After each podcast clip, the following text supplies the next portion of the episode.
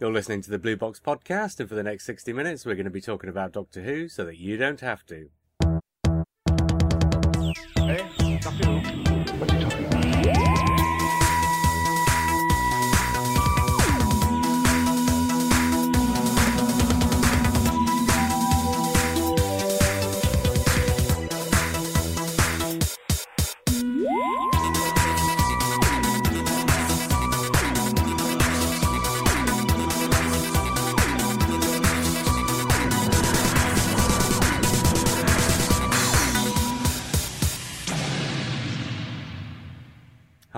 I'm JR, and rather than the usual crowd, tonight I have a guest. Hello, Mr. Guest. Would you like to tell the listeners who you are?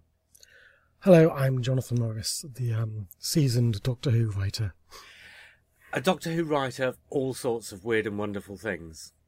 Yeah, I've done uh, books, comic strips, um, audios, um, and other things. Yes, it's um, all sorts of stuff. But the funny thing is, you're not from a million miles away from this stretch of woods where I'm recording this podcast from right now. I don't know if you realise this, I'm in Exeter, which is just down the road from.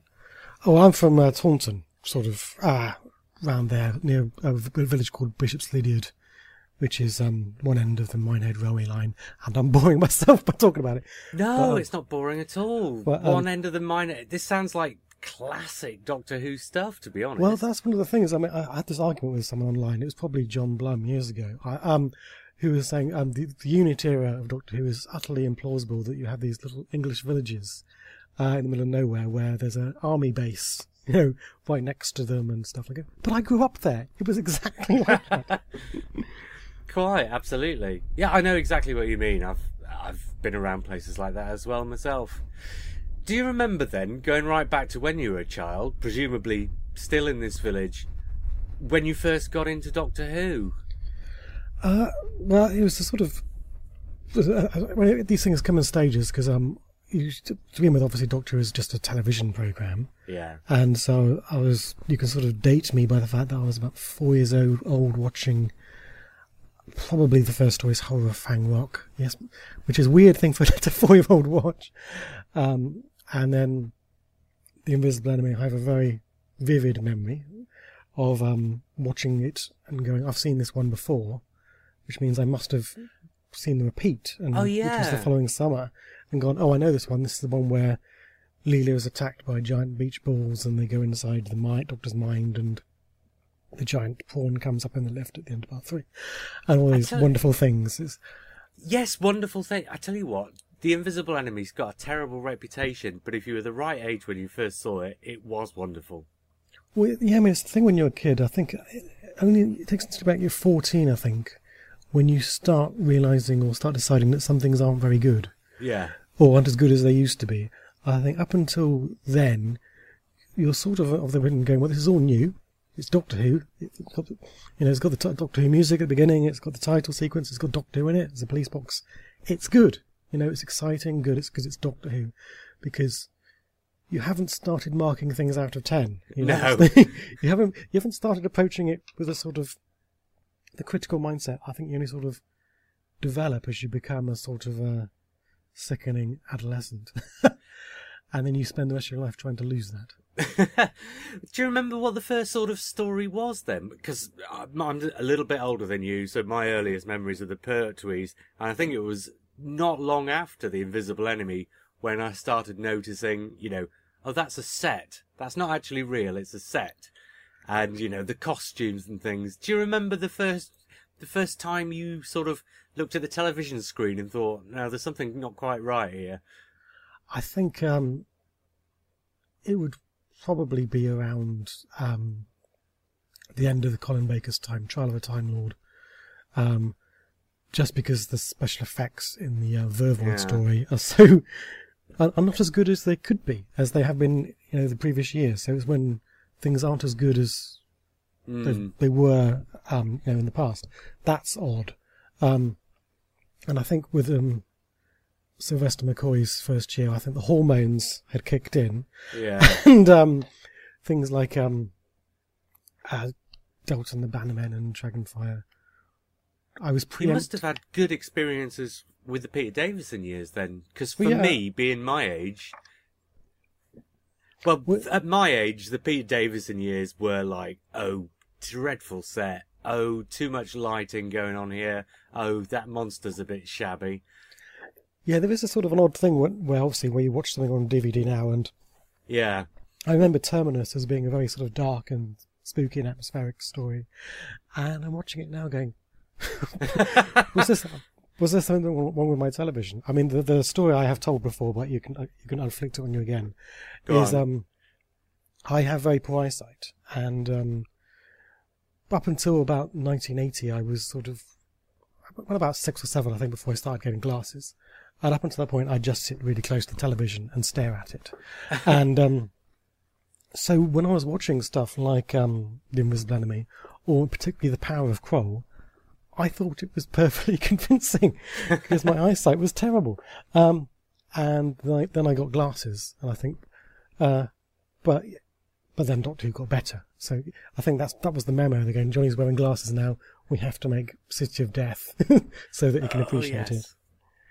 But to be honest, that kind of parallels uh, just the general viewers kind of experience of watching Doctor Who in the 60s on little 8 inch TV screens, and then in the 70s getting rather bigger ones, and then these days getting even bigger ones still. Yeah, I mean, it's, it's kind of ridiculous that I've got this sort of I know, 38 inch widescreen uh, LED thing, and the first thing I watch on it is The Enemy of the World Part 1, uh, just to test it. Going, obviously, the most important thing in this new television is does it show 60s drama to its um, best advantage? Um, And did it? That's the big question. It did. It was ridiculous. Like you could you can see far too much detail. Um, but I, I- it's weird. I mean, my old VHSs when I was recording the show in the early eighties, our TV reception was really poor. Um, so everything is kind of not great anyway. And there'd be episodes of um, a Resurrection of the Daleks and stuff where blockbusters on ITV would start seeping through the picture Oh, and really? stuff. So yes, there there was episode. I mean, the Trial of a Time Lord Part Thirteen. I didn't see properly until about five years ago because I'd only ever seen a version which was um, weather interference. Uh, Well, at least it wasn't Graham Norton. yeah, well, it was, it was just, it was a, it was the thing. It was a, but it was always a paranoid thing of watching it and. You know, it'd be like Doctor Who would be on I don't know, half past five, and at twenty past five, the weather would start to deteriorate in the West Country, and the Oh. Quantocks would start sort of interfering, and it was always, you know, Doctor Who was shown at the wrong time. You just know, actually, as soon as something you really want to see comes on, that that is, is sod's law, isn't it? Yeah, and that that happened. Oh, the other the other one, which I I, I think is extraordinary, is um, what Survival Part Two. I saw in black and white on first broadcast, which meant the cliffhanger, as far as I was concerned, is that Ace turns round. and I was going, that's that's the most rubbish. What is that? That's not even a cliffhanger. That's just, and it, obviously not until I watched it properly. Going, oh, her eyes have changed colour. No idea. How No many idea years later was it you found out then? Oh, uh, that would have been um, getting a Rec- v- the the commercial VHS, I think, or the DVD. Wow. Um, but I'd read the book. I wasn't a complete idiot. oh, yeah, yeah, yeah, fair enough. Hey, say, out of the blue question, when you watched Snake Dance, were you aware that one of the main actors in it more or less shared your name? Uh, no, because I think that was one of the first things he did. Ah, Um, yeah. It's it's one of the sort of banes of my life, you know, having the same name as Not just someone him, on telly. but yeah. I know, same the other guy. You know, Yeah. it's just oh god. Um, I, I in the past it's been like a nice, useful sort of uh, social filter, really, Mm. because um, if someone, if I say someone's my name to someone, and the first thing they say is a crap joke, I go, okay, this person is actually quite a dull person. I don't need to talk to them anymore. Oh, it's um, a good job I didn't start the podcast the way I intended to then. I know, but I've kind of got over it now. Um, I, I, I, I watched their careers with interest. The other Jonathan Morris's. There's Yeah. um, a right wing priest on Fox News. Oh, uh, really? Who's called Ouch. Jonathan, Father Jonathan Morris. And my, my task in life is to make my Google uh, readout come out higher than his. It always does when I Google you. Well, that's that's success, really. That's why that's why I've written all these things.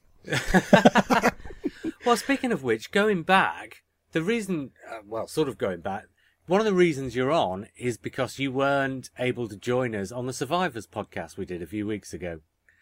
Uh, you know, that I did with John Dorney and Andrew Smith. Mm-hmm. And one of the things we talked about on that podcast was uh, when everybody writing for it, Matt Fitton as well, of course. I've almost forgot to mention Matt.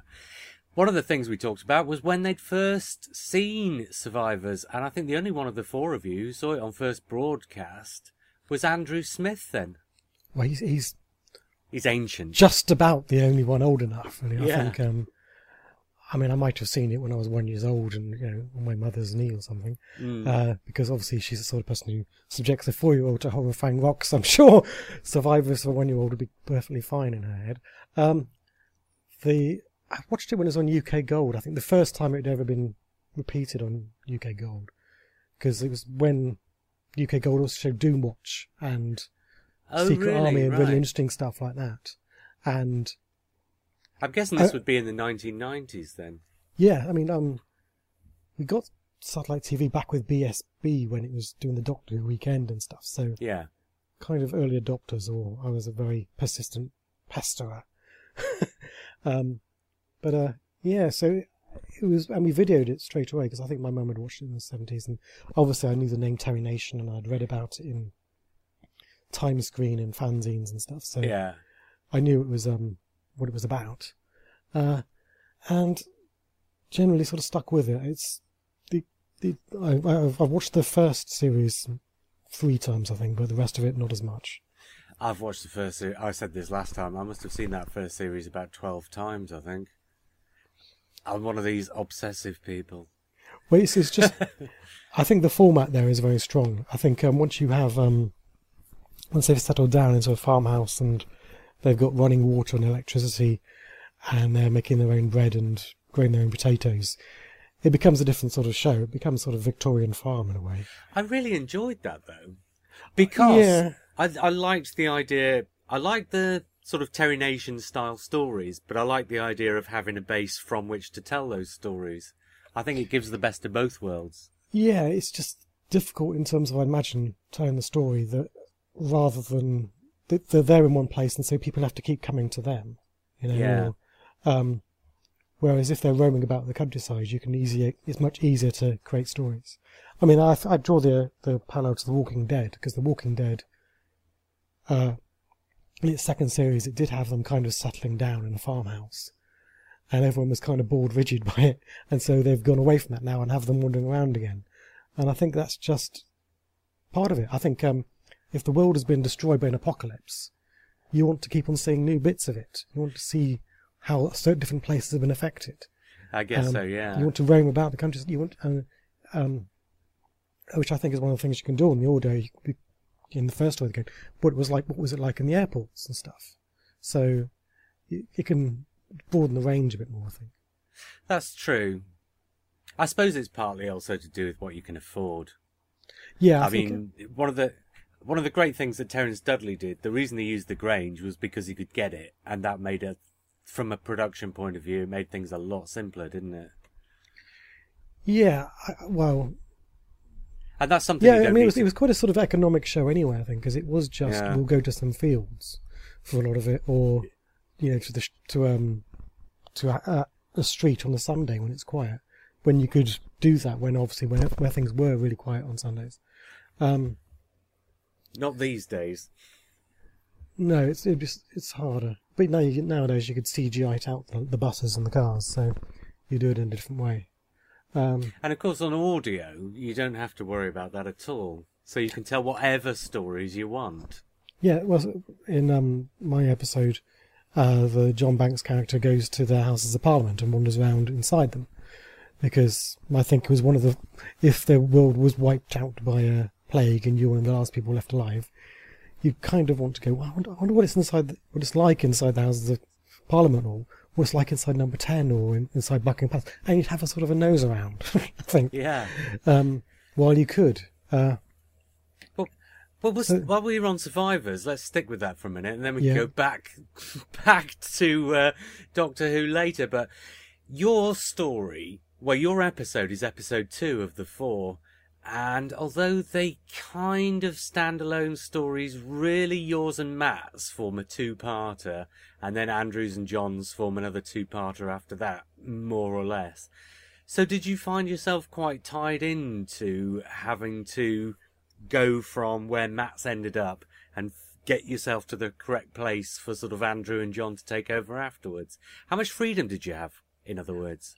Um, I think it was fairly free. I mean, because um, I was involved in the discussions of what we, what we were going to do in the first place, so it wasn't like anything was imposed upon me. Right. Um, but generally, it was quite straightforward. Of at the end of Matt's, these characters were alive and in these places, and at the beginning of the third story, these characters are alive and in these places. And so, you- so I could just do what I liked with the characters on that journey. Really, um, you know, there's some who don't make it make it all the way. There's others who join up along the way. And I mean, I, I was quite keen that the um, the Louise Jameson character Jackie Birchall that I would get to introduce her because I'd come up with this really sort of dramatic way of um, showing someone reacting to the events of the um, the plague. A very, very effective way. Uh, I have to point out for anybody who's not heard it yet. Uh, I shan't spoil what it is, though. Well, I mean, it's one of the things with the audio, audio, but I think it's also something survivors did back in the 70s is that you can just really sort of take the drama to its, its logical extreme, really, I think, because it is an extreme situation. And um, you don't really want to uh, soft soap it or, or, you know, pussyfoot around what it would actually be like, because the whole point of the show is how horrible it is, really Yeah. because they're survivors, and the more desperate and um, awful the situation, the fact that they survive it makes them stronger powers, uh, characters. It's you know empowers them. Um, so I think that was that's an important thing to do. I mean, I think that's possibly where other shows where it's been a cozy apocalypse. I think is the um Yeah. ter- the term where you know where it's too nice. You know where um, Too easy. well, it's where the world's ended and, and they've all washed their hair and they've got perfect makeup and, you know, and they're all clean shaven. And you're going, but you wouldn't be. You'd look terrible. Yeah. You'd, you'd be in shock. You'd be suffering post traumatic stress disorder. All these things would be going on. Um, and you'd be ill. You would, you might have survived, you know, the, um, the plague, but you'd have all the other things going along with it. So, there were all those things I wanted to write about, which hadn't really been done that much in the TV show. Um, about you know, the what happens when the um, the sewage starts getting backed up and stuff. That you, you get other infections. Um, uh, and that the dogs, when you, if you feed, if you don't feed a dog for a week, it basically turns into a wolf. Yeah. And it doesn't matter whether it's like a chihuahua or a poodle, it's a wolf, and it will take your arm off. So there's things like that where on TV, if they're having, you know, whenever TV, I think Survivors did this, they did have wild dogs, but they didn't look particularly wild whenever they turned up. No.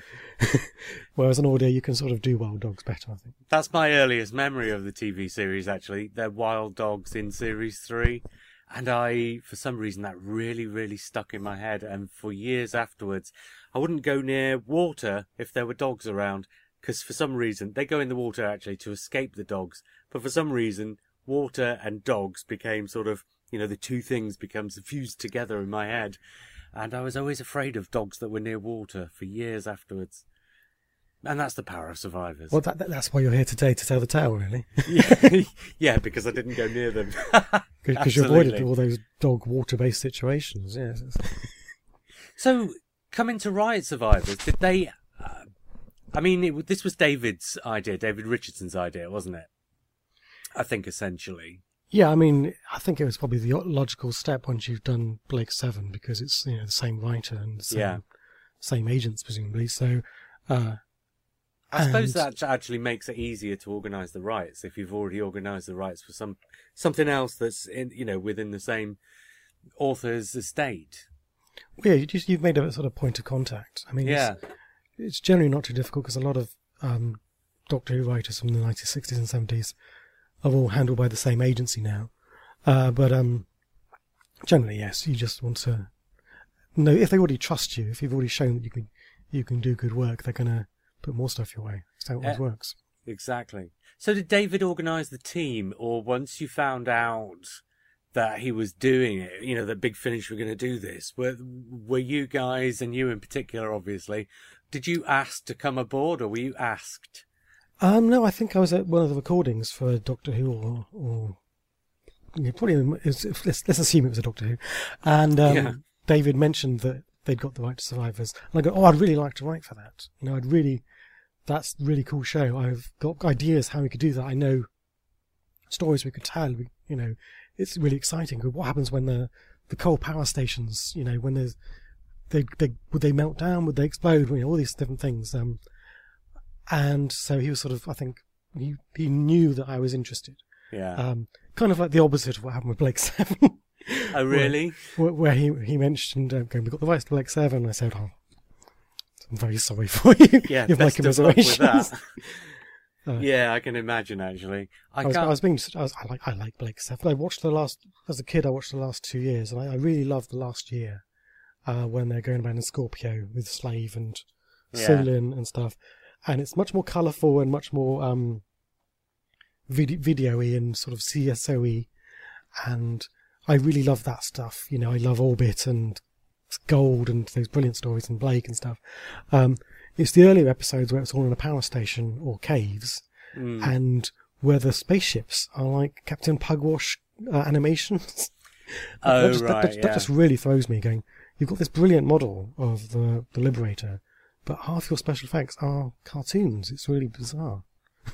Oh God, I can't even remember. It's been years since I've watched it. I bought all the box sets purely because of what it was, and then I, you know, each time I sat down to watch them, I was thinking to myself, "Hmm, not quite what I remember."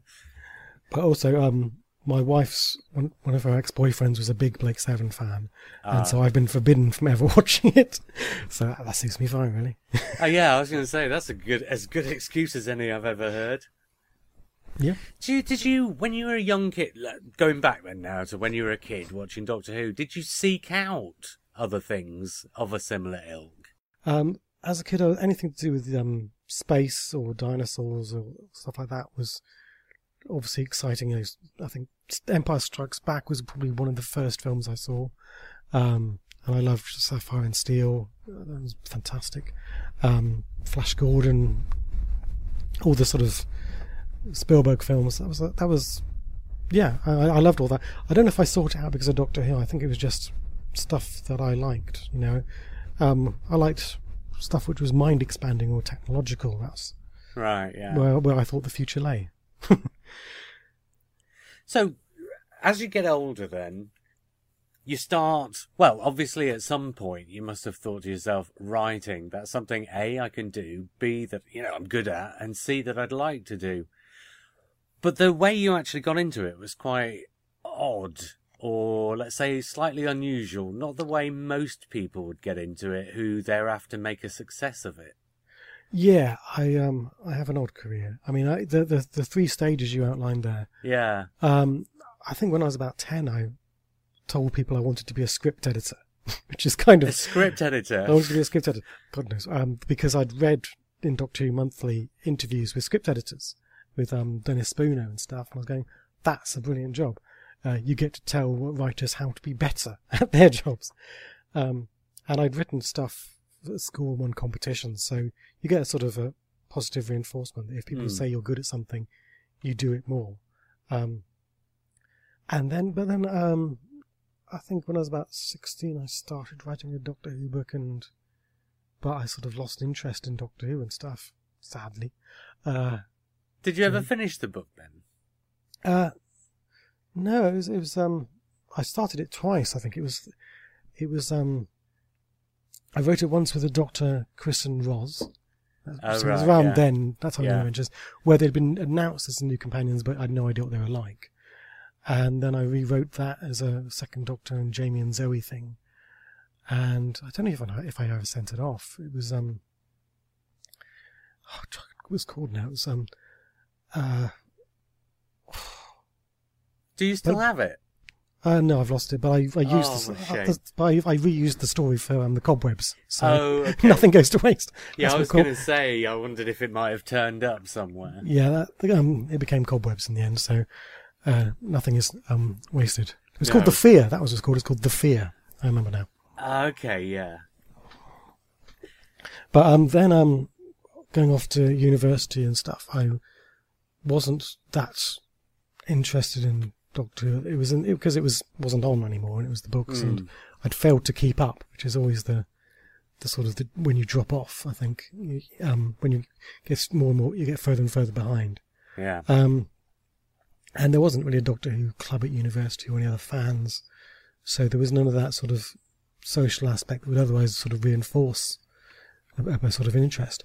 So um, I got interested in pop music and stuff instead, and I spent seven years um, running the Erasure fan club, which is an unusual career step, really.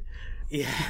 I mean, it was I was in the situation of at university, um, in the, my sort of final year, and everyone who I'd known from the previous year was sort of uh, temping, you know, and I I was in I was in contact with the record company that Erasure um, was signed to, and I knew the people there because I was such an enthusiastic fan. Oh, you have You to know. say now because I do know, but I can't remember. What was the name of the record company? Oh, that's Mute Records. Mute, of course. It yeah, is, yeah. run by Daniel Miller, Mm. fantastic person.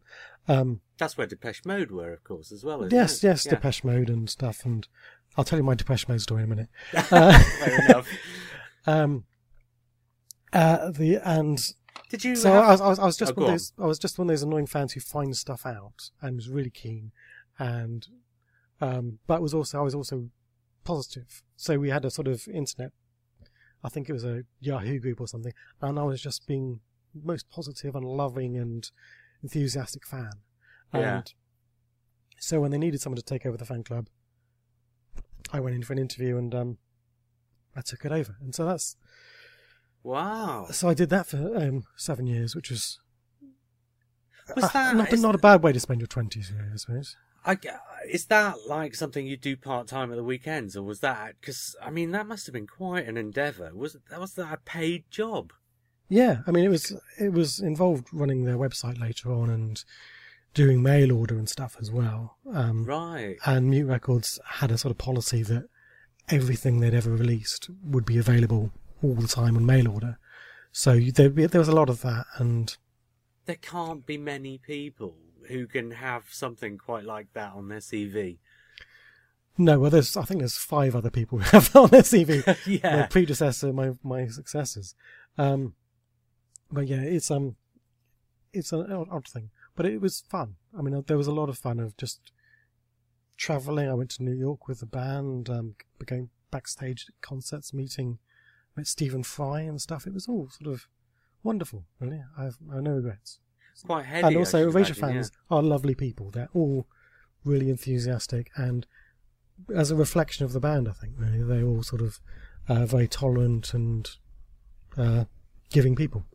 Yeah, they do strike me as well. I don't. Well, I say they do strike me. The, the Erasure strike me as the kind of a band who'd sort of engender that kind of feeling amongst their fans.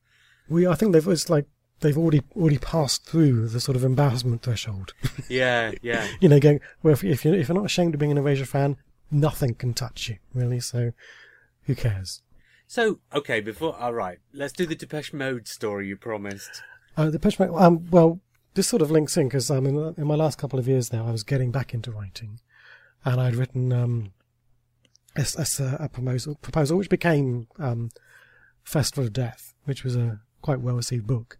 Um, and I think it was one of my last years at Mute. Um, there's a pop quiz every year where all the different record companies buy a table and they send eight people from each record company to sit around and do this pop quiz. And it's hosted by Mike Read and it's in a hotel and it's very glamorous. Right. And because I was a bit nerdy about certain areas of music, I was on the team, along with um, I think it was Martin Gore and Alan Wilder of Depeche Mode, uh, Daniel Miller, um, and the publishing people from the company and so on. Yeah. And one of, one of the high points of my life is that someone came over to the table and went, "Oh, is it you? Can I have your autograph?" And Martin Martin Gore's looking at him and going, I'm trying to be. Okay, no, it's Johnny. He's written this fantastic Doctor Who book. Joking. So sitting next to Martin Gore, and I go, yeah, okay, I'll sign something. It's a bore, but I will. Oh my lord, that is inc- that's just ridiculous, quite frankly. That's worlds colliding. It How the hell does I mean? Because this must have been pretty early on for you as well. You can't have written an awful lot by this point. I wouldn't have thought. No, it, I think that would be. I'd have written Fester Death and Bloodtide around then, I think, but that'd be about it. Yeah. So how So- on earth did somebody manage to recognise you? Uh, they wouldn't have recognised my face. They'd have um, the name from somewhere. I don't know. I guess. Yeah. I think um, someone was chatting to someone else. was chatting, um, because there was another guy at the record company who was uh, into a Doctor Who a bit, so he did mention me to other people. So yeah. Right, right. God, that's weird though, isn't it? But we always find each other, don't we? Yeah, it's sort of weird. I think um, sometimes it's uh, it's it's sort of yeah. Everyone, I don't know what to say to that really, but um, yeah. Well, I wonder if there's something we do with our eyebrows that's just slightly different from what everybody else does, so that when you're walking down the street, you can recognise somebody who likes Doctor Who by what they're doing with their eyebrows. certainly when I used to go to the um the, the tavern in the late nineties, and you could certainly you'd easily tell which were the, who were the Doctor Who fans Yeah. and and who were the normal people who were having a very strange evening. I'm glad you said the word normal. I was well, going to yeah, say, the, the, the not we, you know, the Yeah. norms. We hate the norms. absolutely. Right. Your first, well, the, the, the story of how you became a writer. Or We, for the um, Doctor Who Rangers, I should say. Because a lot of people listening to this probably won't know. Okay, well, um, I'd written for radio for um, a show called Weekending and stuff, so I'd done a bit of professional writing, Mm. and I'd written, you know, the Erasure fan magazine, and one of our readers was Gary Russell, so he knew of me through that route from from being an Erasure fan, um, and at the same time, I'd sent off this proposal that became Festival of Death. It was my first pitch that I'd sent in, and it got picked up. Yeah. So I'm just was- going. Oh, I'm going. This is really easy. Right. Everyone else is everyone else is saying it's really difficult. Right? Um, so I, I think I was walking around in a cloud of my own ego for about 15 years afterwards. Um, and yeah.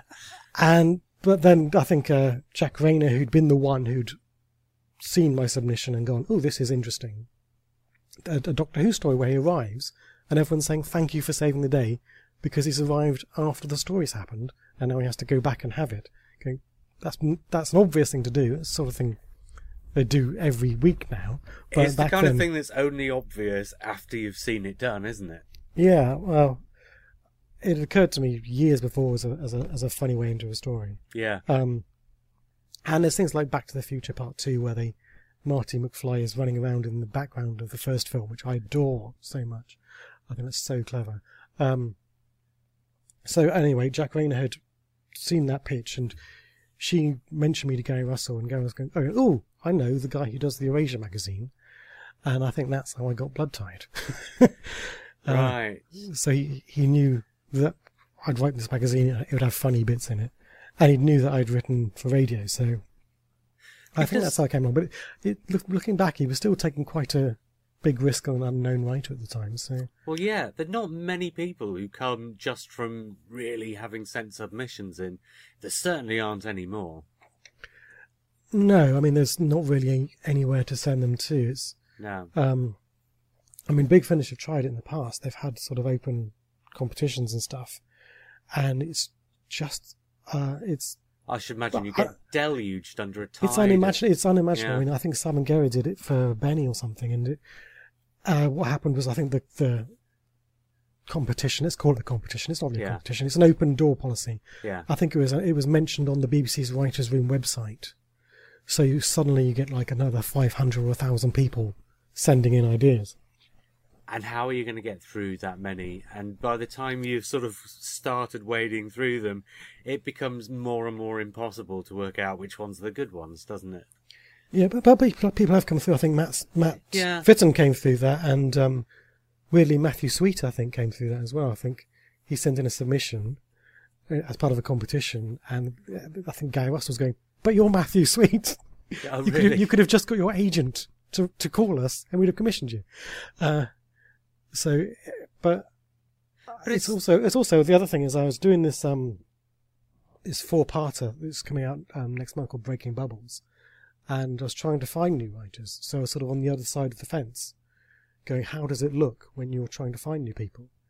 And just where do you look? It's really difficult. Um, I was sort of um, emailing friends for recommendations, um, looking on all the sort of internet forums when they have the threads of why don't you use so and so writer.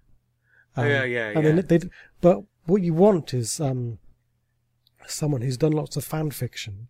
Somebody Who everyone else is saying, who everyone else is saying, this person's really good. They should get a break. Yeah. But I couldn't find.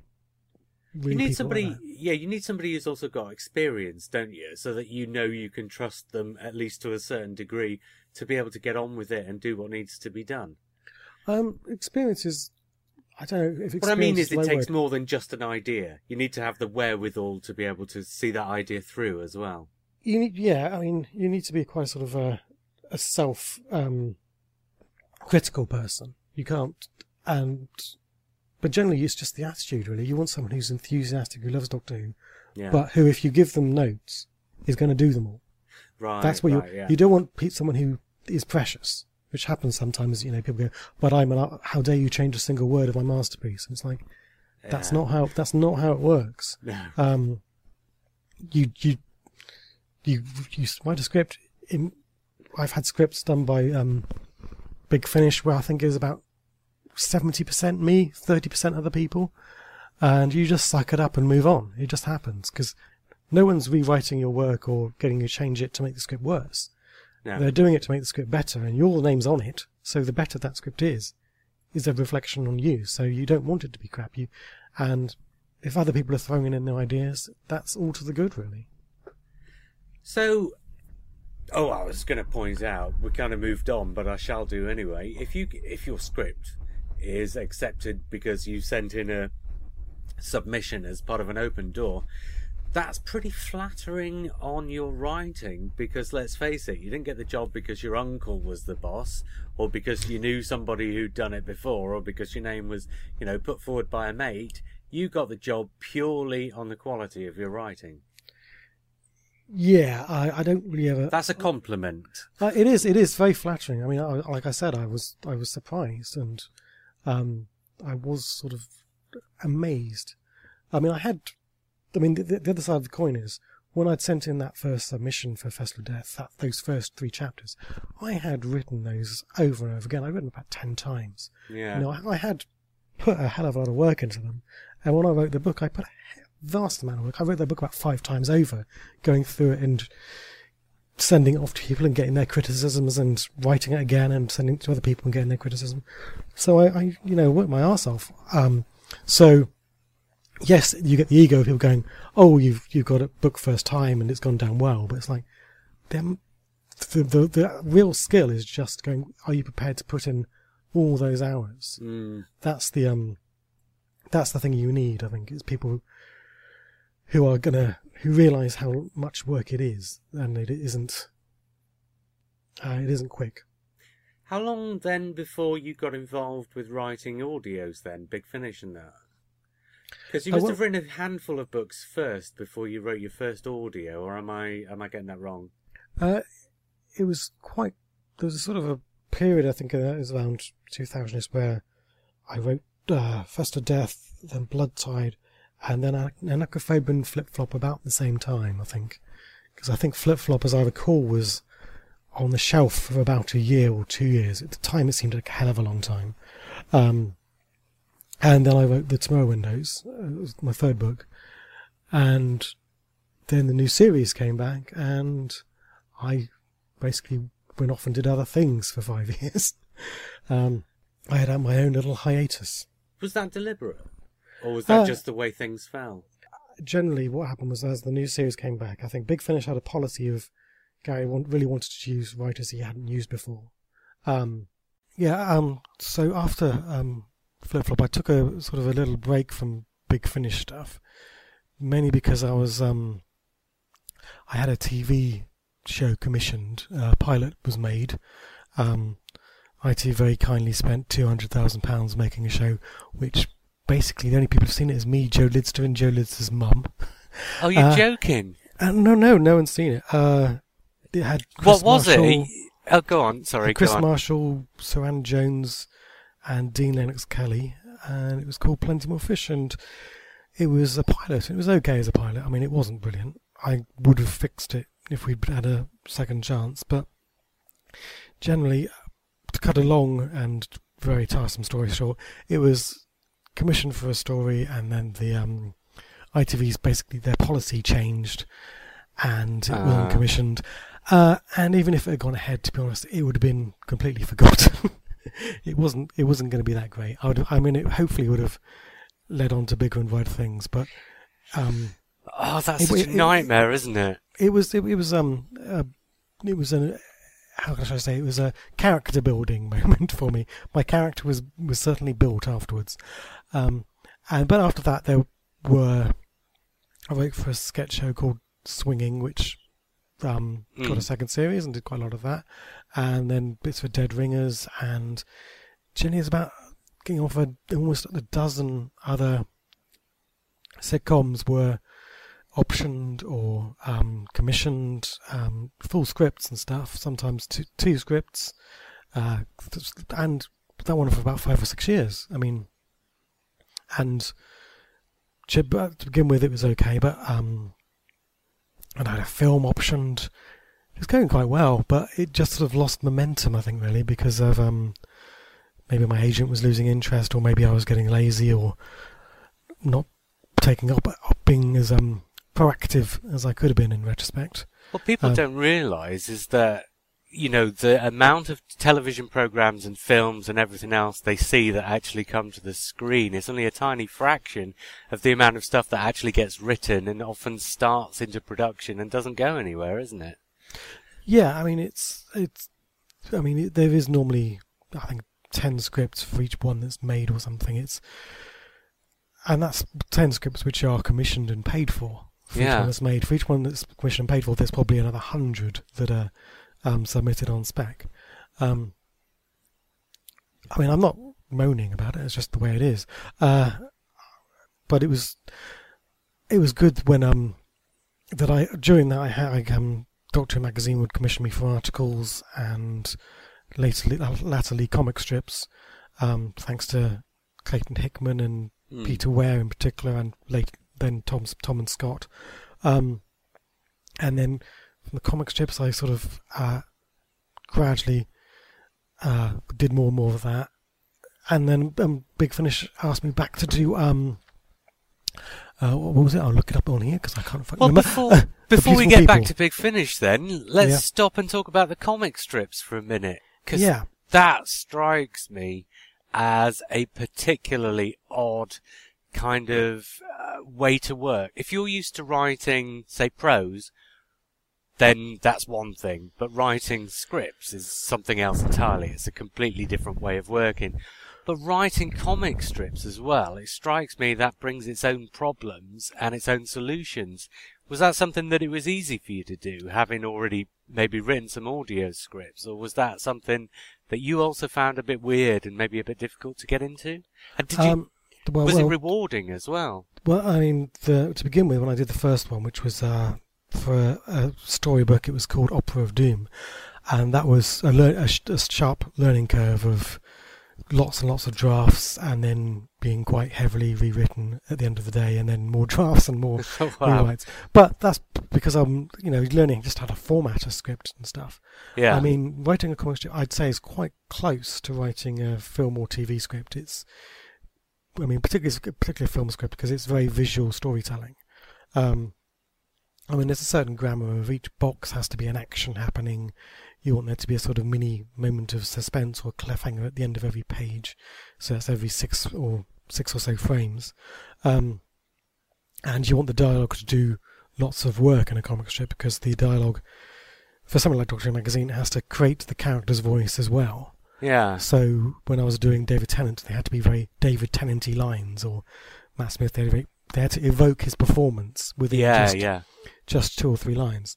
Um, but I got better at it, um, and uh, I had lots of fun. I mean, um, I think some of my, my best things I've done were in the comic strips. I did a a silly, funny one called Death of the Doctor, which was about the villains having a sort of self-help group where they all sort of stand up and say, "I was defeated by the Doctor. I was defeated by the Doctor." Um, there was that. There was that. I did um, a Donna Noble one called um, "The Time of My Life," which went very well. And uh, when I was doing Matt Smith, I did a story called um, "The Professor, the um, Queen and the, Queen, and, bookshop. Queen and the bookshop," which also was what was great. So, I mean, there's lots, and lots I'm so proud of. I did a Bollywood one, which was great, and an Exos one, which was great. Oh, the golden ones. Yes, I remember that. which was sort of inspired by a Mika song, um, where it has the chorus, um, "We are not what you think we are, we are golden." And I thought that's quite kind of sinister. These little children all chanting that in Mika's song. That could be something I could use. And it also had bits of um, "Oh You Pretty Things" by David Bowie in there and stuff. It Uh-huh. weirdly inspired by um, pop songs. Well, that's an interesting thing you've brought up there because when you write and when you write a lot, if you if you're writing a book a year, that's one thing. But if you're writing comic strips and short stories and audio dramas as well as novels, basically you need to drink in an awful lot of inspiration, don't you? So do you find you're getting ideas from some of the oddest places? Uh, maybe in the uh, in the past. At the moment, um, I mean, I used to have a sort of backlog of Doctor Who ideas, a long, long, large back backlog going back to the age of about fourteen. um, but I have actually kind of worked through some of that backlog. I mean, stories like um, the Crimes of Thomas Brewster. That was an old story. Max Warp was an old story. Um, but Protect and Survive was something I'd thought of doing as a Sapphire and Steel when Big Finish were doing their Sapphire and Steels. So Oh. Babblesphere, I, I, I sort of commi- submitted as a comic strip five years before it became an audio. So sometimes these things are, you know, submitted or rejected. They go in the bottom drawer. Um, Hmm. and while I still have quite a few stories in the bottom drawer that I think are brilliant, uh, no one else, everyone else has yet to be convinced of their brilliance. Uh, so, but generally, with now, now it's um, there'll be a brief and I'll try and come up with something. Um, so it's it's now is this it's a muscle which has developed of coming up with stories. I mean, I have a sort of theory that generally, when you're writing, you have to put in as least as much writing as you put out. So if I'm writing a book, I have to have read, you know, several books just to have enough words in my head. Right, gotcha, yeah. Um, so, so you're not sort of just running on empty. So you can, and also, I think the more you read, the more you get an idea of what good writing looks like. You know, you become more discerning, and you just pick up voices and habits. I mean, in the past, if I've wanted to write in a certain style, like um, I did a thing called um, Last of the Colophon, which was trying to be in a sort of Robert Holmesy sort of style. So that for was a fourth Doctor adventure. yeah. So for Yeah. that, I I watched um, all his Blake Seven episodes because his Doctor Who's were kind of familiar to me, but his Blake Yeah. Seven less so. So just to go, okay, that's that's his voice, that's his style, and maybe hope, hope consciously or subconsciously, some of it would um sink in. But yeah, I mean, with um the comic strips, you'd there'd be ideas would come from anywhere. There's um one which was kind of based on a nightmare I had, which was um Forever Dreaming, where I'd had this nightmare about um, nuclear war turning everyone into showroom dummies. Um, but that was also that was also a comic strip where it was too close to what they were doing on TV, which was something that, with the comic strips in particular, because I was writing Matt Smith comic strips at the same time as Matt Smith being the Doctor on TV, Yeah. it would come up again and again that what I was writing, because I was trying to write something close to what they do on TV, yeah, I would end up getting it right. Wrong, you know. I'd be too close. Oh, no, I I expect that probably happened with quite a few writers. There must I have been think- an awful lot of, yeah. I think it comes comes up again and again with people. I mean, um, the Forever Dreaming was um, people turning into dolls, which they did, and then I did a was going to do a story about um, the TARDIS turning into a monster and running around in the corridors inside the TARDIS with the TARDIS trying to kill people, and that was too close to the Doctor's wife, so I changed it all round, and it became a completely different story, which was very um, I don't know if frustrating is the right word. It was just exhausting having come up with a complete story and having spent two years working towards this grand finale to then go, okay, I now have to come up with something else that fits everything I've set up.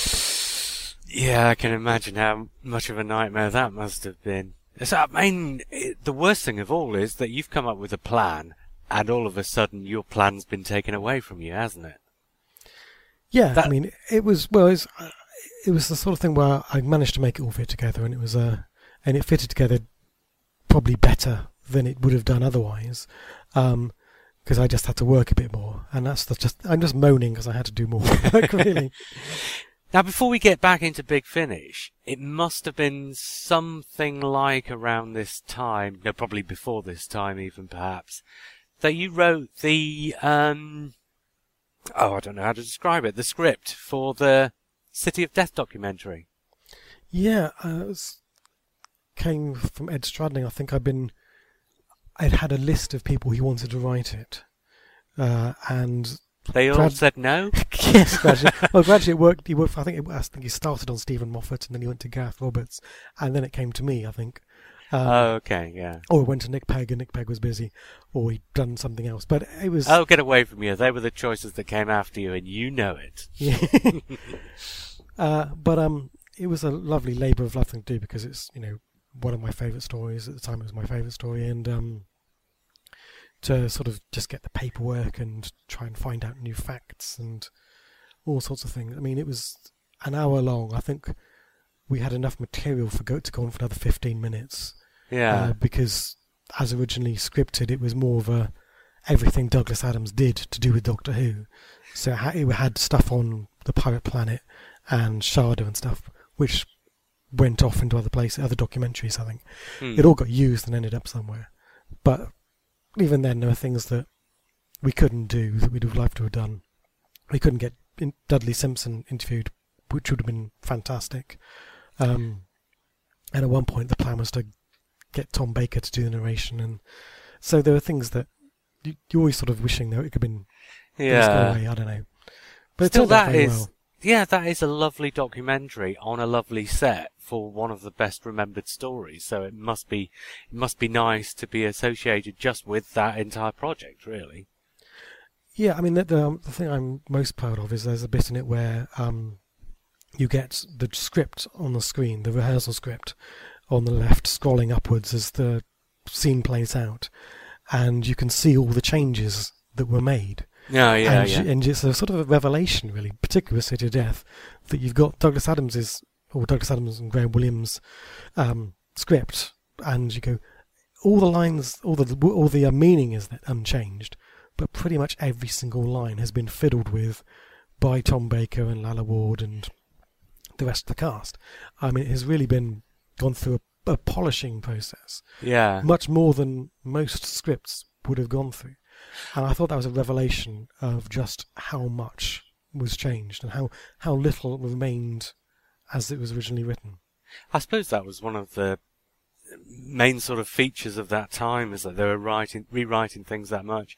And I suppose with a script that was written virtually overnight, you might expect that perhaps a little bit more, but even so, that's still, you know, considering it's Douglas Adams and of course he gets all the plaudits for it, it just goes to show what a team effort it was. Yeah, I imagine the best jokes in it were Douglas's and they were left unchanged, but a lot of it is just the rhythm of the lines is um Tom Punched and up. Lalla, yeah. yeah, and it has a, so it has more of a flow and they're more you know bouncing off each other a lot. So things like that work. I mean, it, it's no different really. I think from what Russell or Steven would do to polish someone else's script now. So it's Yeah. just unusual that it was done by the cast rather than the script editor. Yeah, I bet it was. Right, you got invited back to Big Finish then, essentially. Yes, uh, I think um, something had fallen through or something. I, I I have no idea what the details were, but I came back to do a Lalla Ward companion chronicle called The Beautiful People, which um, I joke sometimes, but it, I wrote it in pretty much the same amount of time that it takes to listen to it. uh, it was written. I mean, um, it was, was, that before you go on though? Was that because the idea was so strong in your head, or because you were pushed for time? Uh, it was it was push for time. I think um, they Oh. booked the studio, they'd booked um, Lalla Ward, and it was um, we need something by this date really quickly. Wow. So, um, yeah, I was really delighted and um, very very um, grateful that Alan Barnes and Nick Briggs thought of me when they to help them out of this hole because yeah. normally when you're in a hole with it and something's fallen through, you go to your most tried and tested tested writer. Yeah. You don't go to someone who hasn't worked for the company for five years. Uh, and I'm immeasurably glad and flattered and delighted that they did. Um, and that sounds sort of kind of um, over the top, but I, I was just really happy to be back. Um, and it hasn't gone away. I'm still happy to be there. Well, it's like a almost like a family company, really, isn't it? I mean, it, obviously it's not family, but you know the atmosphere as uh, appears to us who are not there, but that's how it seems. Yeah, I mean, I wouldn't go too far No, no, no. I Uh, don't I mean, mean, I, I mean, yeah. The only thing I'm slightly wary of is if you go too far, it's like you might get the impression that um, Johnny is only commissioned because he's mates with Nick Briggs and went to the tavern with Alan Barnes, no, no, no. which That's not what happened. I meant. No. which never happened. I see, I see Alan maybe once every five years, Mm. um, and I'm sort of friends with Nick Briggs, but I I don't see him more than once every three months or so. I mean, these aren't great friends of mine, so the, the only reason they're commissioning me is because they think I do good work. Um, oh, and that I'm- absolutely. and Yeah. then I'm cheap and I do it on time. um, so, and I weren't, I wasn't friends with them before I did Big Finish or anything. So, uh, I meant in terms of a good working atmosphere, really. yeah, I mean, it's, and it is, and I mean, it's a good working atmosphere, and I hope I haven't fallen out with anyone. I think I've got, I get on with most people I've worked with fairly well. Um, Well, your And, yeah, audio they're dramas are always very well received. I mean, you're one of the ones that people look out for, if you know what I mean. You know, if you see that something's coming up by Jonathan Morris, you think, oh, I'm going to enjoy that. Well, hopefully. I mean, yeah, I, I've. I, wouldn't say everything I've done has been well received, to be honest. Well, because uh, uh 'cause those are the, those are the ones which weren't well received. I remember. Um, but yeah, I mean, um, what I'm very glad about and proud of is the fact that I don't do the same thing every time. hmm. Um, that it would be easy to be pigeonholed as just going, oh, so and so does comedy, or they do scary stuff, or you know, history, um, or hard science fiction, and I've kind of done all of those different things, and I keep on sort of bouncing around from style to style. Does Um, it is that does that make it easier for you to change styles? Because it strikes me that that might make your life a little bit easier rather than trying to do the same thing over and over again. If you give yourself variety, it gives you more impetus to go out there and sort of get it done, to find new things to do. Yeah, I mean, it keeps it interesting for me that each thing I write, whether and also bouncing between comic strips and novels and um, audios and stuff. That's that, or doing doing an or doing a factual article for the magazine or something. Yeah. Um, to keep on making it different from what I just did is really important to me. I mean, you know, so if I write a comedy, the next thing will be quite serious, and then it'll sort of might go into history. You know, it'll always be different, which keeps it interesting for me, I think. Um, and the other thing I was I've what I what I'm whenever I come up with a new story, I have a sort of it is I am feel beholden to be different from everything I've done before, which Yeah. was kind of easy when I'd only done two. but now you're sort of getting on for fifty Doctor Who stories, or probably more if you in within different, different media. Um, going okay, my story now has to be different from all of those. Is getting harder, but harder is good. But yeah, it- yeah, it gives you just, something um, to strive for. Yes, but so it's because I'm. I did a, a story where I, it started with um the Doctor and the TARDIS with um Tegan, Turlough, and Nyssa, and the TARDIS was out of control and drawn down to a planet. Uh, it's called Prisoners of Fate, and I'd written this TARDIS scene where you know, and I, I wrote it. It was terrible. You know, it was so boring. It was so corny and cliched. And I was going, "Why is this?" And it's like because I'd written the same scene before. Ah, And yeah. I'd written it in a thing called Cobwebs. It was pretty much the same scene, and it was like I can never repeat myself. I must never repeat myself because it just you don't want to be in that situation. I mean, Yeah. if, I, if I if I found myself doing that, I would stop doing them. To be honest, um, because it's the fact that I'm doing original work and stretching myself and trying to get outside my comfort zone all the time, which is why I keep doing it. One thing I find interesting about writing for Big Finish, well, that made it sound like I write for Big Finish, about people who write for Big Finish. Do you find, because when you're working in the audio sphere, there is, for your listener, there's another remove from the story than there is from the television in that there's no pictures. Do you find, because obviously you've written some stories which feature monsters or villains from the past, and obviously a lot that haven't. Do you find there's a kind of shorthand if you're using something like, say, Davros, that you don't have in your own work, that perhaps makes it easier to write that as an audio drama, where you, because when you're writing an audio drama, you have to allow for the listener being just a listener rather than a viewer as well, don't you? Yeah, I mean the the the mechanics of writing an audio because Doctor Who is kind of a um an It's action based series Hmm. rather than a dialogue based series. So sort of unusually you're writing dialogue based stories but you're trying to evoke settings, whether it's historical or a space station or you know, corridors or tunnels or something. Um Or worse yet, an alien planet. yeah, um, and it's difficult, but uh, you're and you're sort of trying to find ways of getting the characters to say what they see without them just saying what they see. Mm. Um, so the information is fed across to the listener in a way that sounds unforced and natural, but also um, quickly and clearly. Um, and you sort of get that with experience and trusting things to the sound designers as well, because Ah, yeah, a lot yeah. of a lot of it the sound designers can do. So you you don't need to have people standing around going, "We're in a tropical rainforest" or "We're in a busy station" or whatever, Mm. because the sound design will do that anyway. Um, it's that, but yes, with um, sort of monsters from the past or characters in the past, you've got a bit of a shorthand that everyone knows what the master looks like, or um, the Daleks, or a, a Krynoid, or something. Uh, or the the nucleus of the swarm, which is coming up. Um, So you don't um, have to explain to them what it is, do you? Which is basically it. Yeah. yeah, I mean, for the for the, the the Revenge of the Prawn story, sorry, Swarm, uh, it's it's it's also set in some of the locations from the Invisible Enemy, so the you know, people will be able to imagine the same corridors that were on TV being used and redressed for this story, as it were. So Wow. there's more of the shorthand done there, but Do you find doing a sequel to something that's perhaps not as well remembered? Because let's be honest, The Invisible Enemy is in nobody's top ten, even though it petrified me when I was a kid.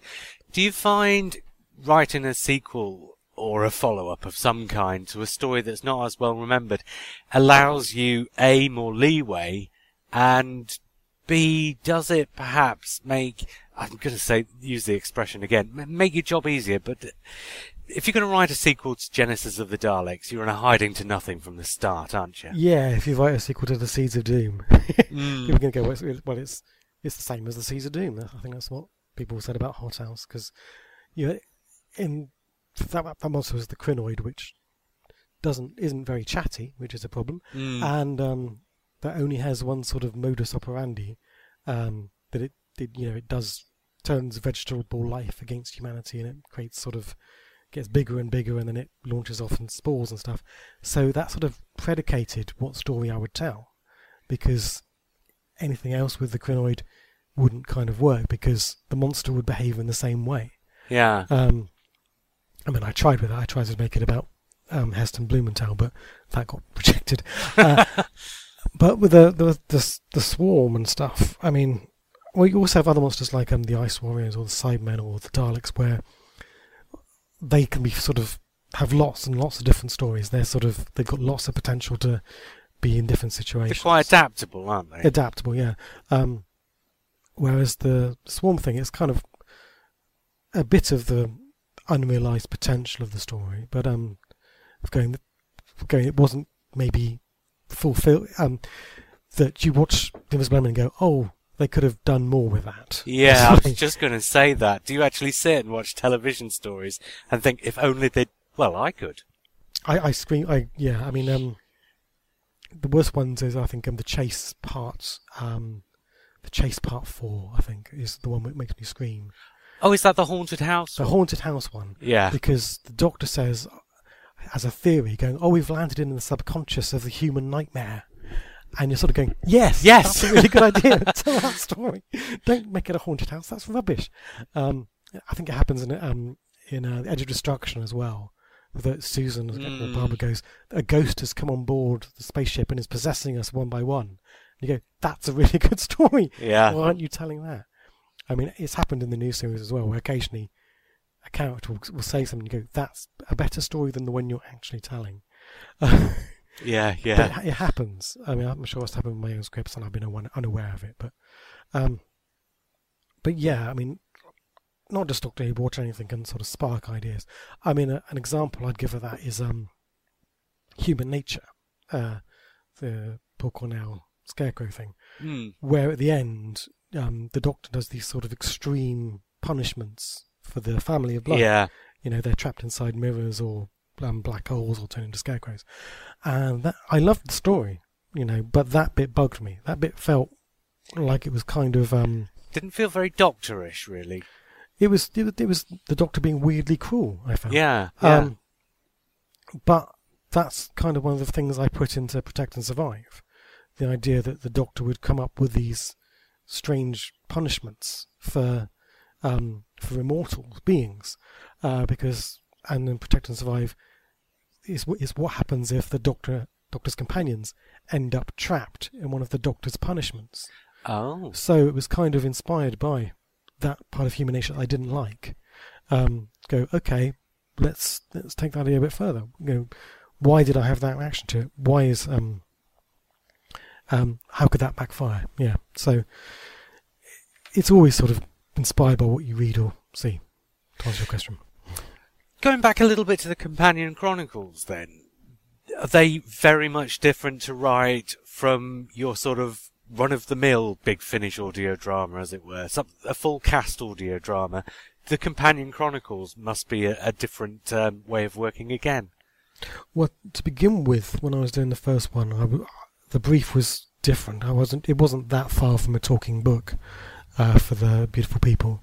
Mm. and then it sort of drift. It became um, a companion telling a story because I was listening to what everyone else was doing and seeing what else had been done, um, and that sort of so the Great Space of Elevator was kind of a single uh, first person narration, and then the Glorious Revolution moved away from that a bit more, and but it was still when there's another character talking, it's just because we've got another actor for that scene. Yeah. Um, Is this a bit like writing a book, then? Yeah, I mean, you, the thing is, it's an odd situation to go have one character narrating a thing and then have another voice turn up for certain Yeah. scenes. It's something in the format which you have to kind of reconcile, and then gradually, with the mist of time, I sort of worked out why the second voice would be there, and then the last three I've done have all basically been um, two or three hander stories. Uh, so they're not doing the companion telling a story stuff at all. They are just plays which play out with a small cast. Right.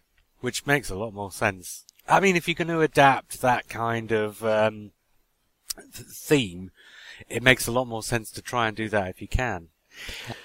And it's also I nice mean, to play there's, with a, the there's a format, limit to yeah. how many ways you can do a sort of two-hander. I think Mm. so. Um, so I was sort of running out of ways of, of thinking of doing it.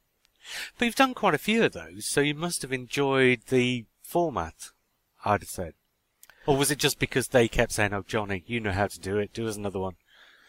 Well, yeah, I wouldn't have. I wouldn't have done them if I wasn't asked, obviously. But um, Yeah. Uh, yeah, I mean it's interesting because just it means I can go to bits of Doctor Who that I haven't done before, or characters that I haven't written for before, so it was really good to. I loved doing a Troughton um, base under siege story, as it were. Um, you know, I I got so much pleasure out of writing that story because it was just okay. I've got to have some foam in it, and I've got to have on the beach, and you know, it was. And I've got to have a base commander who's paranoid and neurotic and having a nervous breakdown. It was it was utterly you know box ticking exercise, I suppose, but uh, trying to also tell an original story, but with all the bits that are in all the stories. Um, and with the Glorious Revolution, it was because I'd heard Frazer Hines doing the Second Doctor's voice, so I could write scenes where the Second Doctor and Jamie were having an argument, which you know, Frazer Hines did in one take, bang, um, and it was wonderful to listen to. You know, you Wow, get chills going, yeah. going, wow, this is really going to work. Um, and Tales of the Vault was a chance to write for some other companions I hadn't written for before, and uh, Mastermind I hadn't written for the Master before. So, yeah, it's just a chance to sort of do new bits and bobs. Well, speaking of people you've not had a chance to write for before, and obviously you've written for these quite a bit now, but it must have been an absolute delight to get to write a Jago and Litefoot. Yeah, it was it was good to be sort of invited in on the ground floor, as it were, for the first box set when we only had the Mahogany Murderers and the Talons of Weng-Chiang to go on. So we're sort of still creating a format there. Um, and uh, the Spirit Trap was just based around a joke that I'd thought of, which is that you've got a psychic, and the psychic is genuine, and the ghosts are just lying to the psychic. so. So the psychic's going, I can hear a ghost, and the ghost is there with like a sort of a telephone book going, oh god, you you live at this address, and or in mine it's ghosts in the future who are just looking stuff up on the internet. So the Oh, psychic wow. is going in contact with people from the future, and the people from the future going, oh, oh we've got to find out what this person did and stuff, which I thought was a funny idea, and sort of combined that with uh, spontaneous human combustion, which I mean was it was great fun. I mean, all their stories have been glorious because they're just fantastic performers and lovely people. Is that one of the things with the Jago and Litefoots then? Do you kind of go back and pick up on some of the sort of the uh, notions of the age, some of the popular things that were around at the time and say, right, let's use that and make a story around that? Yeah, I mean, sometimes I think uh, where I've sort of gone with them really uh, is uh, with the Theatre of Dreams. I've got a list in front of me. This is really helpful. Uh, we is, both um, have. is I was reading lots of Philip K. Dick at the time, stories you know about um, realities um, inside realities, you know, sort of Yeah, um, yeah. Russian doll type situations. And I was going, okay, if you're going to do tell that sort of story, which is very sort of science fictiony, in a 19th century setting, how would you do it? And it'd be like, okay, you'd be in a theatre on stage where the show was within a show, and you'd think you'd left the theatre, but actually you were still on stage. Um, so that's where that story worked out. It was trying to do a sort of a hard science fiction story, but with all the trappings of a 19th century story. Um, and uh, Skeleton Key was um, inspired by reading about lost villages. Um, you know, villages that have been swept away by falling cliffs, or Mm. they were used um, in the World War Two as sort of um, for training purposes and stuff. All these sort of little ghost villages that are dotted around Britain. Um, so that's where that came from, and the monstrous menagerie was just a, the idea of I wanting to write about Conan Doyle and dinosaurs. Oh, brilliant. You know that that whole the whole Sherlock Holmes dinosaur thing. It gives you a chance, actually, to sort of just kick back and say, right, this is what I want to write. Yeah, and I just mean- have fun. that was the only occasion where I've sort of come to, gone to Justin and gone. Uh, I've got- actually got an idea for a Jago and Litefoot. Could I do that instead of what you want me to do? And he said yes. Yeah, well, yeah, it's, it's still fitted in with their plan, but um, sometimes Justin will have a, a title, uh, or I think um, the Spirit Trap was his title um, because I wanted to call it the Table Tappers and stuff. so, and the Age of Revolution. No, that was mine. No, they're, they're all on my titles. Oh, okay. Uh, yeah, and um, but yeah, they they they're sort of interesting because they're they're not really steampunk, but they are sort of stuff where you're writing it in a 19, 19th century literary way. I think. Yeah, yeah, yeah. You have to. Yeah, yeah. There's couple more big finish I want to ask you about though before we finish. One of those is pretty sad, and that's the antimatter. I mean, obviously you would never have known at the time. I don't suppose that Mary Tamm was ill. No, I didn't know. Um, the only thing, I mean, th- that um, for some of those audios here, stuff was recorded separately. So, but that just happens anyway sometimes because Yeah. of logistics. The actors aren't available on certain dates, so you don't think anything by it. Um, so for that story, I'd written them having separate adventures anyway. Hmm. So it meant that um, all of the Doctor's adventures were recorded in one studio, and Mary Tamm's adventures were recorded in another studio. Right. And I wasn't there for Mary Tamm's bits, so um, Uh, but I had no idea. And but if I had, if I'd known, or would I have written it differently? No, not at all. I mean, I was I'm delighted that we got feedback from her that she loved doing it and she thought it was very witty and Oh, it's a lovely story. Yeah, and it it fits right in with the theme of the time. It's a great companion piece to things like, well, the City of Death. It feels, you know, I mean, obviously City of Death is the second Romana, but you know what I mean? It's got that Douglas Adamsy feel to it. Yeah, I mean, I think that's because Douglas Adams was very influenced by P.G. Wodehouse, um, because the um, uh, the the antimatter is very uh, P.G. Wodehouse, particularly Yeah, the yeah. Jeeves and Wooster stories. Um, I'm I'm very very proud of what I did there because there's some bits in there where you wouldn't you wouldn't tell. I think you would you wouldn't tell whether it was P.G. Wodehouse or me. You know, I think I pastiched him pretty well. Yeah, Um, yeah. And it feels perfect for that sort of period of Doctor Who, that sort of season 16, season 17, where, you know, the TARDIS pretty much could land anywhere. You never know what to expect, really. Well, yeah, I mean, it's certainly around that time uh, with Anthony Read, the script editor, the, the TARDIS would land in different genres. So, Different genres of book as well, Exactly. So you've got yeah. the, the TARDIS lands in The Prisoner of Zenda, Mm. you know, um, or it, it lands in Bulldog Drummond, or you know, um, so the idea that the TARDIS would land in a P.G. Wodehouse type situation does kind of fit, I think. Yeah. Yeah, absolutely. It is an absolutely lovely play, that one. The other thing, oh, good. Were you about to say something else? Sorry. Well, no, I just, I was just the other thing that I'm delighted with is that night when I went, I think that was the second time I'd been to recordings with Tom Baker there because I'd done Valley of Death, and but with that one, uh, not only not only did he read the script, he just sort of came in and went, "I've got notes," and normally it's one or two, but he had about thirty lines of things, and it wasn't like um, it was just oh, I thought of an extra joke to put in there, and it was like he's really engaged with this story. He's sort of adding lots and lots of funny bits. So I'm not going to tell you which bits, but Tom Baker's, but uh, it was just wonderful to go. Oh, he's he's put his bits in it. That's that because that's what you want as a fan. You want to you want it to Yeah, be like it was yeah. in the seventies where Tom would rewrite scripts, you know, with City of Death. So I have no objection to him adding bits and bobs.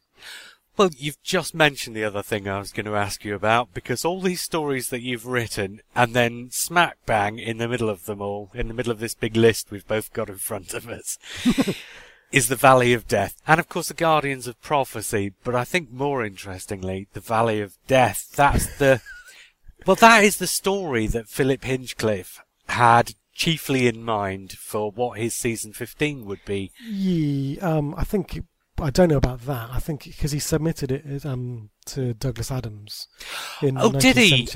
Oh, I've got it wrong in my head. I'm thinking it's the, um, Well, Or unless yeah, I it still might be. Is it no, no, the? he, he said he said in interviews that um, it's one of the ideas he had for the next if he'd stayed on Right. for another year. That's it. Um, Yeah. But it was then the synopsis I was working from, which I think was three pages, um, was submitted to Douglas Adams in 1978 as an idea for the show, and Douglas Adams just wrote on it "Close Encounters of the Expensive Kind." yeah.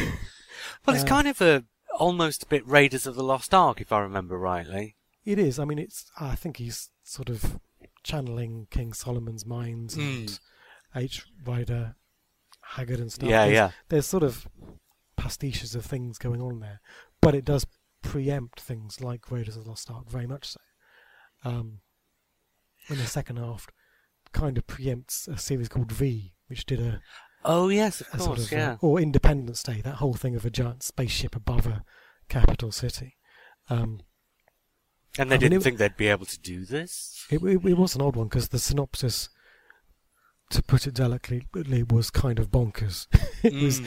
it was, you know, it was a, a, a train of thought sort of thing. It wasn't um, with, Oh, God, with. Guardians of Prophecy that was kind of worked out and kind of detailed, whereas Valley of Death is a kind of spitballing ideas. So one of my jobs was to sort of impose some structure and some logic onto it. Um, but it was still bonkers. it was it's still a story which I would never have come up with. I would never have gone to the jungle and had primitive tribes, you know, which was right on the very edge of what what I would call political politically correct. Oh right, Um, and right, having, very, having John very- Dawn in the studio going umbongo umbongo it was Oh wow. kind kind of right at the edge of oh dear, you know. Was it really weird though, working from three pages by Philip Hinchcliffe? Did you feel some kind of reverence towards what he'd done, or did you just think, yeah, you can see why Robert Holmes was doing the writing? Uh, I, I can certainly see why Douglas Adams rejected it because it would have been very expensive Mm. or, or impractical to do, given that the Doctor Who's budget had been cut um, by that by that time from what it was with Philip Hinchcliffe. But you can sort of see how it would have done. It would have turned it out a bit like um, the Android Invasion or the Hand of Fear. It was one Yeah. of those one of those stories where, um, which I really love, the fact that episode one is telling one story, and episode four is telling something completely unrelated. Yeah, yeah. You know, and part one of um, The Hand of Fear was about a spooky hand in a quarry, and part four is we're on an alien planet going down a corridor solving puzzles. It was completely unrelated. There was Um, quite a lot of that during the Tom Baker period, wasn't Yeah. there? It- but I like I love the fact that it just goes off and does something different. Um, but it would have been impractical to do at the time, I think. Um, I don't know about reverence with the idea. It's what you're just sort of trying to do is go, okay, if they'd gone and made that, it made it in that era, how would it have turned out? I, Right. mean, I think with Guardians of Prophecy, I had a lot more to go on. Um, Which and doc, which season was Guardians of Prophecy aimed towards? I don't know much about that one. it was submitted on spec, I think, by. Well, it's always difficult to work out whether something was done on spec or not around Hmm. that time, because Johnny Byrne would have had a meeting with Eric Saward or Jonathan Yeah. Turner, and would have been said, "Do you fancy writing something?" So he sent in, you know, twenty pages. I mean, you wouldn't Oh, write. really? Wow. Yeah, he wouldn't have written this on just on spec. He, Twenty pages. Yeah. Uh, he'd have written it if he'd had a meeting. Um, but then it went to JNT or Eric Saward, whoever it was who hadn't asked for it, and, yeah. he and they turned it down. Um, so this would have been around uh, Baker's 83 first or maybe? second Oh, right. Okay. 85. Yeah. it would have been. Perhaps. It was written for Colin Baker and Peri, Mm. so it would have been around then. Um, but it was never taken any further. Um, but he, nevertheless, Johnny Byrne had certainly worked out episode one in great deal of detail. So when I was adapting that, um, I was writing the dialogue, but in terms of the story, it was very, very close to what he'd done. Mm. And even in his synopsis, he had bits of dialogue, or, or certainly colourful lines that I could turn into dialogue. yeah. Um, but gradually, as it went along, it became less and less detailed. So by part four, you'd have characters getting completely forgotten, and you'd have him saying, "This sort of happens, but I don't know which room it happens in." So all the sort of plotting for part four came to me, and also by that stage, there wasn't really enough material to fill an episode. Yeah. So I m- went into the the idea of Malador, a creature who's a person who's consciously made himself amoral, who's deliberately switched off his conscience, like it's a like a, like an app, like he's like he's Yeah. done, like he's switched off an app in his brain. He's no conscience, and why he would do that, and the the ideas behind that. So there were th- there were bits in it which I sort of developed, um, which was I mean I, I adored it. I, um, uh, there's a bit at the beginning where a character calls, goes, "You credulous fool," and they throw him into the labyrinth, and he goes, "No, not the labyrinth," and you go, "That that is terrible writing," but um, that is me writing authentically, you know, authentically what it would have been like in 1986. Yeah. Um, so Yes. yeah, it, uh, and you just you just go with it in that situation. So, one final question on Big Finish. One that you th- might think you might have escaped from not having made it onto the Survivors podcast, but I asked all three of those chaps, so you're not going to escape it. Johnny, what was your favourite of your own Big Finish stories? Ooh, okay. uh, I think um, Or perhaps the one you're proudest of, the one you think is a more of an achievement, perhaps. okay. I'm looking at a list. Can I choose two? Yes, of course, of course you can. Okay, I'm going to choose uh, Max Warp because that was the first one I'd done after I came back, and, And that was straight for the radio, wasn't it? uh, it was. uh, they got a, they got some the- money from Radio Hmm. Four Extra or Radio Seven as it was then, uh, so the Eh. budget was a bit bigger in terms of cast. So it has a Did you know it cast. was going to be on the radio when you were writing it?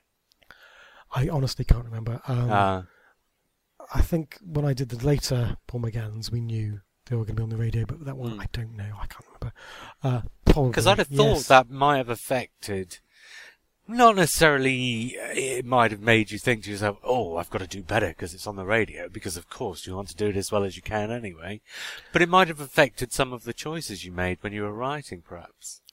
Uh, no, I don't think that came up at all. I think a lot of it was me thinking, oh, I've been asked back by Big Finish to do an audio. I'd better do a good job Right. so that they asked me to do some more. Um, you know, I'd better not do another flip flop. Yeah. Uh, and so the fact that it led on to so much work um, is part of why I'm so affectionate. But it does make me laugh. Listen to. it. I think it's.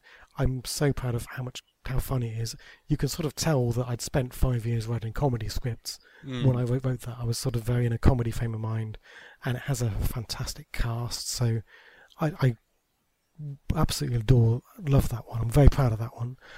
I do like them all. I do have. I could say I'm proud of all of them in so many different ways. Um, uh, but the other one, I sort of that turned out exceptionally well is Protect and Survive. I would sort of show that to people as an example of my writing at its best, or you know, because um, particularly the end of episode one, I I'd written it and I'd been quite scared writing it and writing something about something which terrifies me. You know, I was taking my own worst nightmare, um, uh, something that's haunted me ever since you know I was eight years old or whatever, and writing it into a Doctor Who story and going, this is what I find most terrifying in all the world. Um, and then I listened to it back with the cast and Ken Bentley's direction and the sound design, and I was terrified listening to it and going, "Oh my god!" Wow. You know, I thought this was like um was was at um say eight in a sort of scary state scale, but now I'm finding this ten. You know, this is ten scary. Um, so I'd I'd nominate that because that just was extremely well, came out so well. It was, and it makes me look good as a writer, which um is always nice. of course. But I could kind of say think that about things about all of them, why they're my favourite one. So yeah, if you ask me tomorrow, it might be a different two. Well, that's the thing, isn't it? When you write, you work hard to achieve something, and when you do achieve it, of course you're going to be happy with what you've managed. Because, like any other job, it is a job, and you have to have job satisfaction in order to want to keep doing it, don't you? Yeah, I mean it's it's always one of the best bits is to get the um the CD or the download and to listen back to it. Um, I, I, I don't listen to them properly. I'm, a, I'm a bad listener because I, I go through and listen to the cliffhangers first, and then I listen to. Oh, really? Well, yeah, they're the best bits. wow. Um, uh, I do that with other people well. I go, I want, to, I listen to the cliffhangers first, and then I listen to the whole thing. So I, I have no respect for structure or secrets or spoilers. Um, but um, because I, I'm, I'm, I'm one of those people who flick to the back of a book and find out who did it. I'm, terrible. Uh, Absolutely outrageous. but yeah, um, One last thing it- then. it is it is always very gratifying to hear the final thing. I don't Yeah. think there's any of them which have turned out bad in terms of other people's work. There's a few where I don't think I wrote them particularly well, but in terms of what they did with them, always fantastic. Well, one last thing then. A couple of BBC eight, um, Eighth Doctor books. Crikey, I'm going backwards in time myself. A couple of BBC books from the Matt Smith era, and one is Touched by an Angel. Yep. Well, uh, to do the Weeping Angels. Sorry, that sounded like I was guilty of it. Oh. Well, yeah, but I mean, to do the Weeping Angels in a book doesn't strike me as a particularly easy thing to do. No, I mean it's it's they are tricky. I mean, I think they're probably tricky to do on television anyway, but um, Mm. because they are a menace. You know, they don't um, move. they don't. Um, they they are. Um, they, basically, you're telling a ghost story. You're telling, and a ghost story is is not about um, something solid that comes in and grabs you. It's They're about a the shape very, in- It's the shape in the sort of the window Yeah. at night and stuff. It's that sort of. they're a very visual threat, aren't they?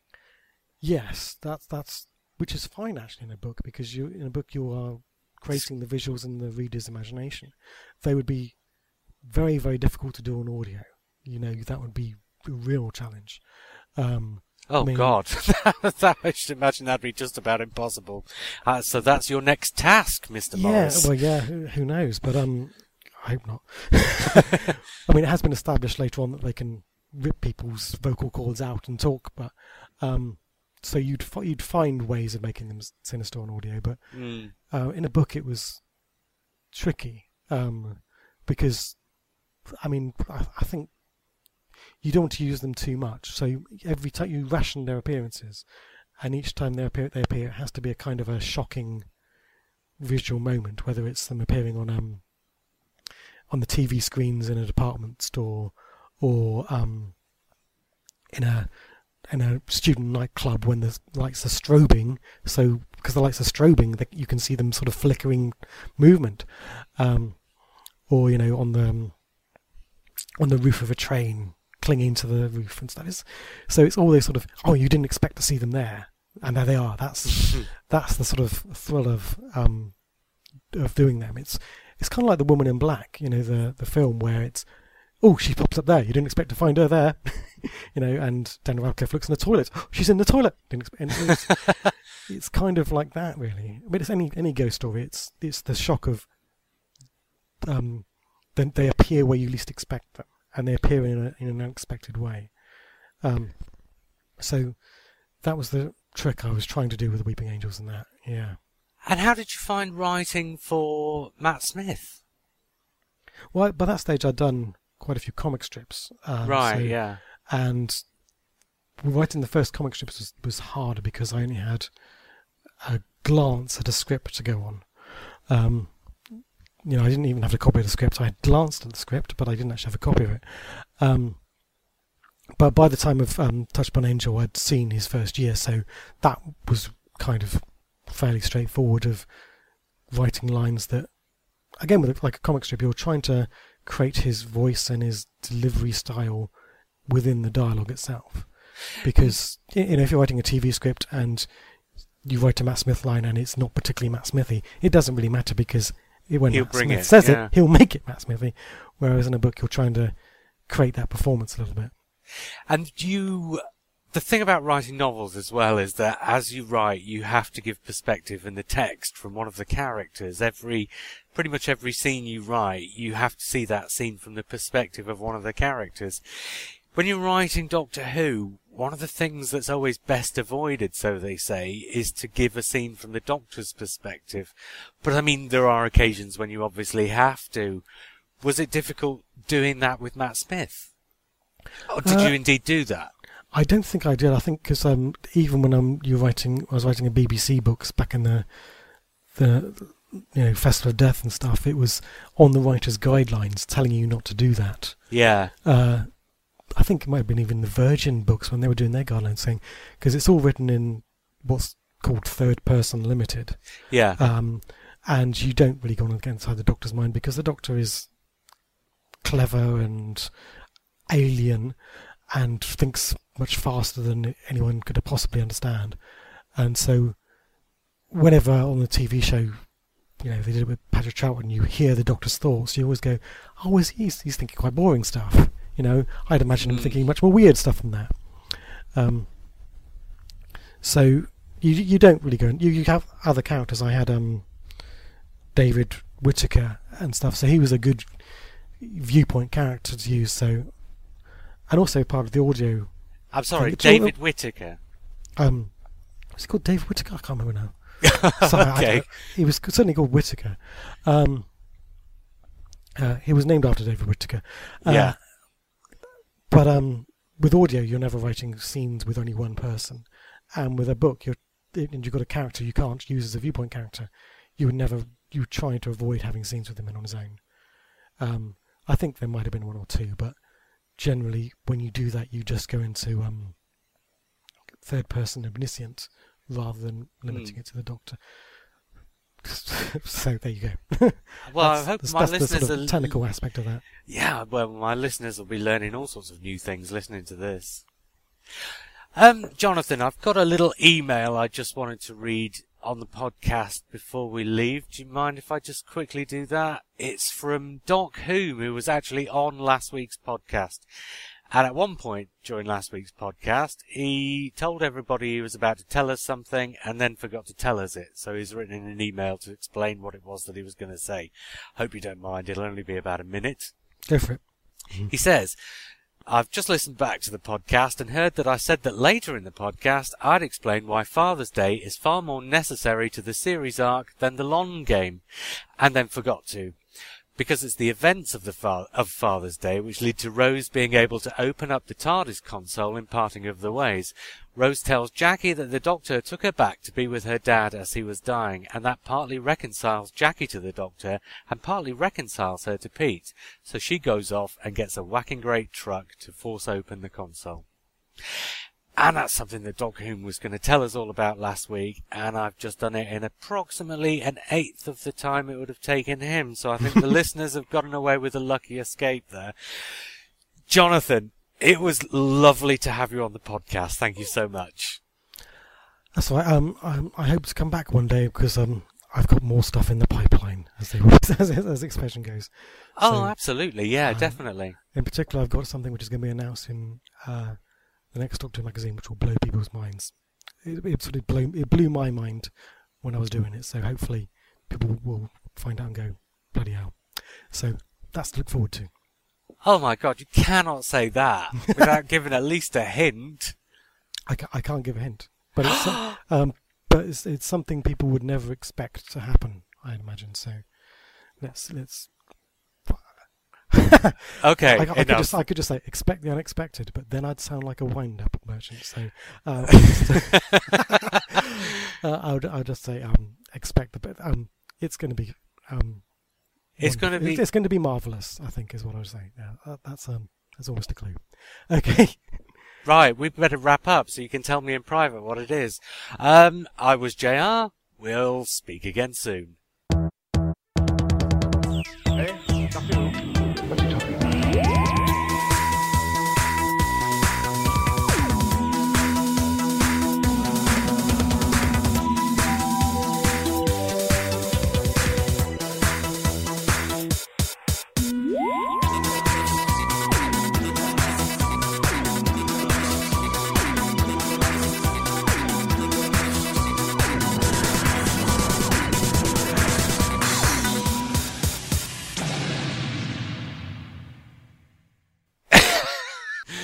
You don't have to tell me. I'll get it in the magazine. But now I've left the listeners thinking I know.